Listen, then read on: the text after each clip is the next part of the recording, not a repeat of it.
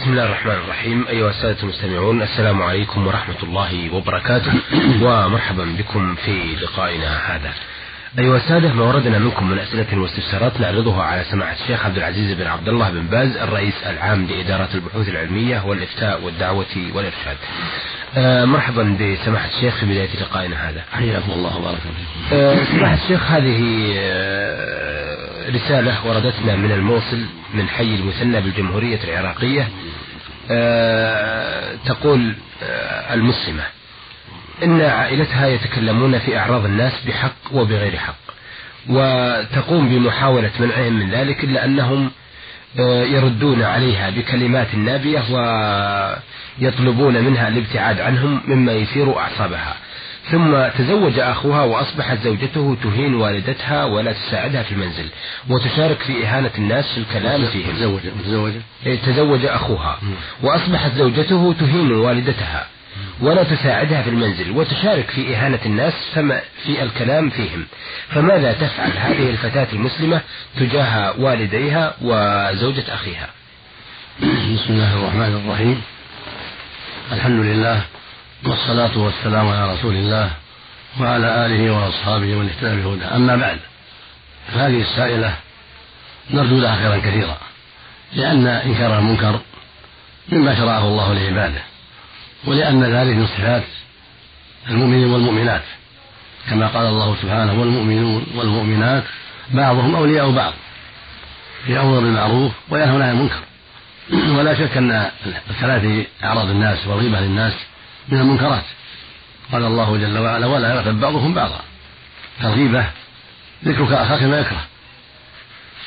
ولما سئل النبي عن ذلك عليه الصلاة والسلام قال إن كان في أخيك ما تقول فقد اغتبته وإن لم يكن فيه فقد بات والخلاصة أنها مأجورة على إنكارها وهذا هو الواجب عليها إذا حضرت. وقد قال النبي في الحديث الآخر من رد عن عن عرض أخيه بغيب رد الله على وجه النار يوم القيامة.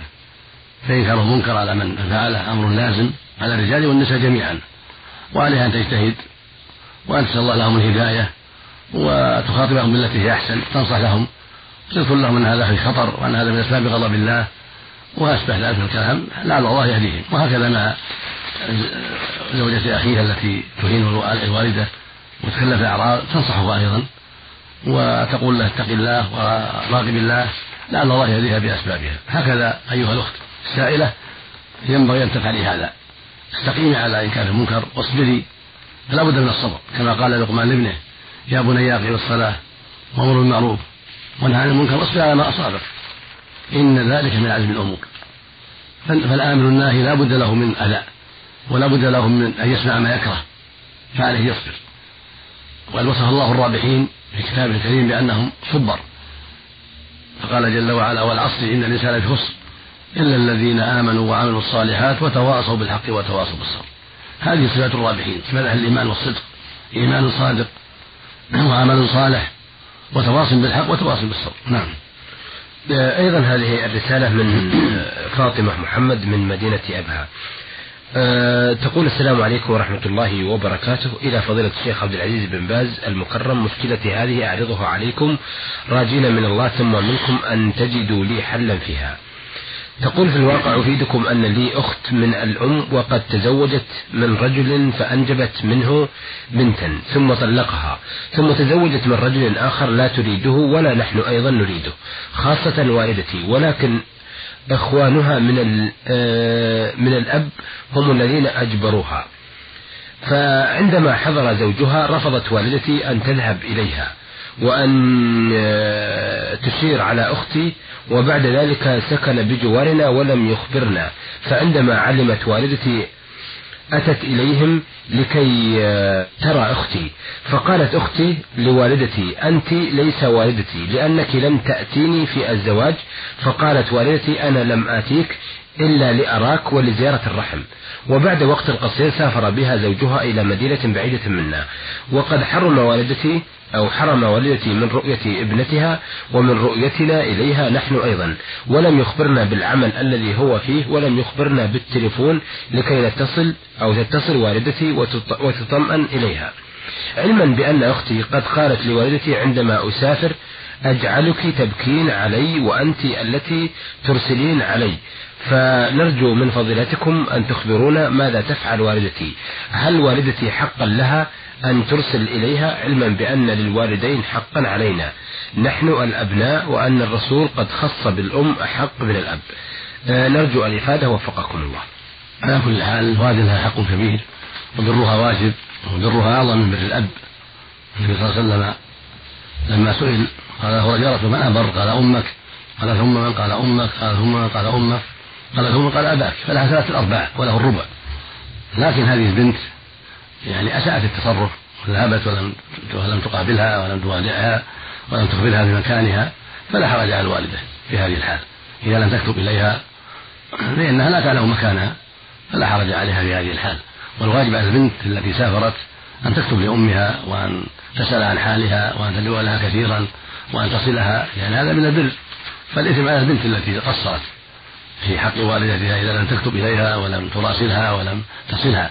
أما الأم فلا شيء عليها في هذه الحال لأنها لا تعلم مكانها وحقها أكبر. فإن احتسبت هي الأم وسألت عنها حتى تعرف مكانها وكتبت إليها أو كلمتها بالهاتف تسأل عن حالها هذا عمل طيب ومن صلة الرحم ولها أجر كبير في ذلك وإن قصرت بنتها فهي, لا تقصر وتفعل ما هو الأحسن لأن الرسول عليه السلام قال ليس الواصل بالمكافئ ولكن الواصل الذي إذا قطعت رحمه وصله هذا الواصل يعني الحقيقة الواصل الكمال هو الذي يصل من قطعه. ولهذا قال عليه الصلاة والسلام ليس الواصل بالمكافئ ولكن الواصل الذي إذا قطعت رحمه وصلها. نعم. آه هذه الرسالة وردت عن آه المسح والتيمم. آه في الصلاة يقول مرسلها وهو لم يذكر اسمه في هذه الرسالة أصاب إصبع رجلي ألبهام جرحا جرحا. تعفن وأدخلت المستشفى وأجريت له عملية وبقي هذا الجرح ستة أشهر. لم يبرأ يغير له الأطباء يوم بعد الآخر ويربطونه بالشاش وكلما توضأت أمسح على الإصبع. فهل يجزئ هنا المسح عن التيمم؟ مع العلم أن الماء يصل إلى جميع محلات الوضوء ما عدا الإصبع المربوطة. وإذا ربط الشاش فوق الدواء لم يخرج منها شيء أجيبونا رحمكم الله. لا شك أن مسح الجبيرة كافي عن التيمم. فإذا مسح على الجبيرة التي على الجرح عند غسل الرجل التي فيها الجرح كفى ذلك والحمد لله ولا يحتاج إلى التيمم. وهذا هو الواجب عليه. عند وجود الجرح الذي عليه شاش عليه جبيرة يمسح على الجبيره يعمها بالمسح ويكفيه عند غسل الرجل. والحمد لله. نعم. أيضا هذه الرسالة من المرسل سابقا وكتب على هذه اسمه يقول يبعث بهذه الرسالة علي محمد من الشمال يقول فيه كم يدوم وقوف الخلق في المحشر قبل أن يقضى بينهم؟ أفيدونا رحمكم الله. على كل الموقف عظيم. ومدته كما أخبر الله جل وعلا أن مقدار ذلك اليوم خمسون ألف سنة. هو يوم طويل عظيم. أما مقدار الوقوف قبل انصرافهم فالله أعلم به. لكنه طويل موقف طويل عظيم. أما مقداره وضبطه فالله أعلم به سبحانه وتعالى. نعم. آه هذه الرسالة من آه الدكتور أحمد محمد طه طبيب مستشفى الأمراض الصدرية في الطائف. يقول في رسالته هناك مسجد بالمستشفى للصلاة ولكبر المستشفى ووسعها فإنه في أوقات الصلاة تتجمع فئة قليلة وتكون من بينها إمام للصلاة ويتركون المسجد. وهناك كذلك فئة يقول هناك مسجد بالمستشفى للصلاة نعم. ولكبر المستشفى ووسعها فإنه في أوقات الصلاة تتجمع فئة قليلة وتكون من بينها إمام للصلاة ويتركون المسجد. وهناك كذلك فئة خير كثيرة تصلي بالمسجد ونحن الأطباء كنا نتجمع وراء طبيب مصري يصلي بنا. في سيب من أسياب المستشفى وبعد مدة اكتشفت ما اكتشف الأطباء أن هذا الطبيب الإمام رجل ينقل الفتنة ويتكلم في حق الناس وينقل النميمة فهل لي أن أستمر بالصلاة وراءه أو أن أذهب للمسجد؟ وبالفعل انتقلت للمسجد وهل ملزم بإعادة الصلاة التي صليتها وراءه؟ أرجو الإفادة. الواجب على من في المستشفى من يستطيع الصلاة في المسجد أن يصلي في المسجد. الذي يقر المستشفى سواء كان طبيبا أو مريضا أو عائدا أو مريضا يستطيع أن الحضور في المسجد الواجب عليهم أن يصلوا في المسجد. لأن الله جل وعلا شرع عمارة المساجد لتقام فيها الصلاة. كما قال جل كما قال سبحانه في بيوتنا إلى الله أن ترفع ويذكر في اسمه فالحاصل أن الواجب على في المستشفى أن يقدر على على الوصول إلى المسجد أن يصلي في المسجد. وفي الحديث عن صلى الله عليه وسلم قال من سمع النداء فلم يأتي فلا صلاة له من عذر. خرجه ابن ماجه في الدار وابن وغيره من لسان جيد. وكذلك سأله أعمى قال يا رسول الله ليس لي قائد لا يمني إلى المسجد. فهل لي من رخصة أن أصلي في بيتي. فقال له النبي صلى الله عليه وسلم هل تسمعني إلا بالصلاة؟ قال نعم. قال فأجب. فالنبي صلى الله عليه وسلم قال لا أجب ولم يأذن له أن يصلي في بيته مع أنه كفيف وليس له قائد لائمه في رواية له بعيد الدار فدل ذلك على وجوب أداء الصلوات في المساجد ولا فرق بين أهل المستشفى وغيرهم. ولا يصلون في بعض المستشفى قد خالفوا السنة وتركوا الواجب. أما الصلاة خلف الطبيب الذي ينقل النميمة ويحصل منه بعض الأذى هذا الصلاة الصحيحة الصلاة خلف العاصي صحيحة. ولكن ينبغي ألا يؤم الناس إلا خيارهم. المتمسك الأخيار في الإمامة. فينبغي يختار الإمامة أفضل الناس أقرأهم. ثم أعلمهم بالسنة إلى آخره. كما جاء في الحديث عنه عليه الصلاة والسلام قال يوم القوم أقرأهم من كتاب الله. فإن كانوا القراءة سواء فأعلمهم بالسنة. فإن كانوا السنة سواء فأقدمهم هجرة فإن كانوا هجرة سواء فأقدمهم سلما يعني إسلاما.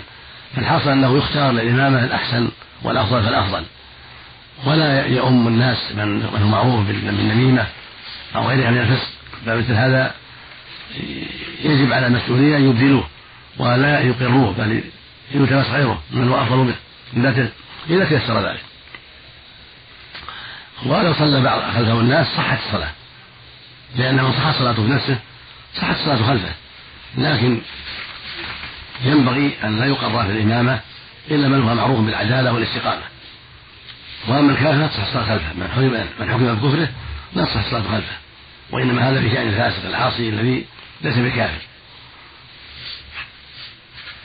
وإذا لم يتيسر له إمام أصلح منه صلى خلفه. ولو صلى خلفه أيضا لحاجة إلى ذلك أو آه، لبعد مساجد أخرى أو ما أشبه فلا بأس. المقصود الصلاة الصحيحة ولكن إذا تيسر أنه أولى منه وأفضل منه فيصلى خلفه أفضل وأحسن. خروجا من خلاف العلماء القائلين بعدم الصحة بعدم صحة الصلاة خلف الفاسق وقد صلى ابن عمر رضي الله تعالى عنهما خلف الحجاج في الحج وكان الحجاج من أفسق الناس ومن أظلمهم. نعم. آه، أيضا يقول آه، الدكتور أحمد محمد طه من الطائف في رسالته في مصر يبنون قبور فوق سطح الأرض. والأغنياء يبنون قبور أما الفقراء فإنهم يدفنون في القبور القديمة وكثيرا ما نشاهد أجسامهم من خلال القبور القديمة المهدومة وأصبحت هذه عادة وقد فكرت في بناء عدة قبور للفقراء في قريتي ولكن ترددت لأن السنة النبوية تحتم بدفن المسلم تحت التراب واقتنع وأقنعت الناس سميعهم بذلك. ولكنهم لم يستجيبوا. فهل لي أن أبني قبور للفقراء فوق سطح الأرض تمشيا مع العادة أم لا تجوز هذه الحسنة؟ ولو بنيتها فهل لي أجر أو وثواب؟ أرجو إفادتي. السنة الحفر في الأرض في القبور ويحفر فيها في الأرض وأن يعمق فيها. إذا كانت الأرض صالحة إذا كانت الأرض صالحة فالسنة أن يحفر فيها ويعمق الحفر إلى نصف الرجل فوق فوق السرة فوق نصف الرجل يعني فوق العورة. وأن يكون فيها لحد يجعل فيه في جهة القبلة يكون فيه الميت. هذه السنة. لكن لو كانت الأرض رديئة ما ما تماسك ضعيفة فلا بأس أن تضبط بالبناء يحفر يضبط يحفروا له حفرا ويضبطوا بالبناء أو بالألواح حتى لا ينهدم لا بأس بهذا عند الحاجة. أما البناء لا, لا يبنى. يحفر لهم في الأرض ويضبط التراب بألواح أو بحجارة حتى يستقر التراب فوق ذلك. هذا هو السنة الدفن في الأرض. نعم. لا البناء. أما البناء ما ينبغي. لكن إذا أراد الإحسان يحفر لهم حفرا مناسبا ويحيي السنة. لا لا, لا يوافقهم على ما أحدثوا بل المؤمن يحيي السنة ويدعو, ويدعو إليها ويصبر على ما في ذلك المشقة. هكذا ينبغي المؤمن. ومن البلايا التي وقعت الآن في الناس ولكن النهي طويل البناء على القبور القبر يكون في الأرض أو في عاصرة الأرض ثم يبنى عليه قبة. أو مسجد هذا من البدع ومن المنكرات العظيمة ومن وسائل الشرك وهذا واقع في مصر في مصر والشام والعراق وغير ذلك. وقد كان واقعا في مكة المكرمة وفي البقيع حتى أزال الله ذلك على يد الحكومة السعودية وأحسنت في ذلك جزاها الله خيرا لأنها زالت البدع. والرسول صلى الله عليه وسلم نهى عن ذلك نهى عن بناء القبور وعن تجصيصها وقال لعن الله اليهود والنصارى إتخذوا قبور أنبيائهم مساجد. هذا هو الواجب على حكام المسلمين. أن يمنعوا بناء القبور وأن يمنعوا اتخاذ المساجد عليها والصلاة عندها وأن لا يطاف بها وأن لا تدعى من دون الله ولا يستغنى بأهلها كل هذا من المنكرات. لكن البناء من وسائل الشرك. نعم. أما دعاء الميت والاستغاثة بالميت وطلب المدد هذا من الشرك الأكبر. والعباده غير الله سبحانه وتعالى كما هو واقع في بعض في بعض البلاد. هذا ينبغي الحذر منه وتحذر الناس منه. نعم. أيها السادة إلى هنا نأتي على نهاية لقائنا هذا وقد استعرضنا فيه أسئلة السادة آه، عبده المسلمة آه، من جمهورية آه، العراق الموصل حي المثنى وعلي محمد من الشمال والدكتور أحمد محمد طه من الطائف. استعرضنا ما وردنا من أسئلة واستفسارات لهؤلاء الأخوة. على سماحة الشيخ عبد العزيز بن عبد الله بن باز الرئيس العام لإدارات البحوث العلمية والإفتاء والدعوة والإرشاد. شكرا لسماحة الشيخ وشكرا لكم أيها الأخوة وإلى أن نلتقي نستودعكم الله والسلام عليكم ورحمة الله وبركاته.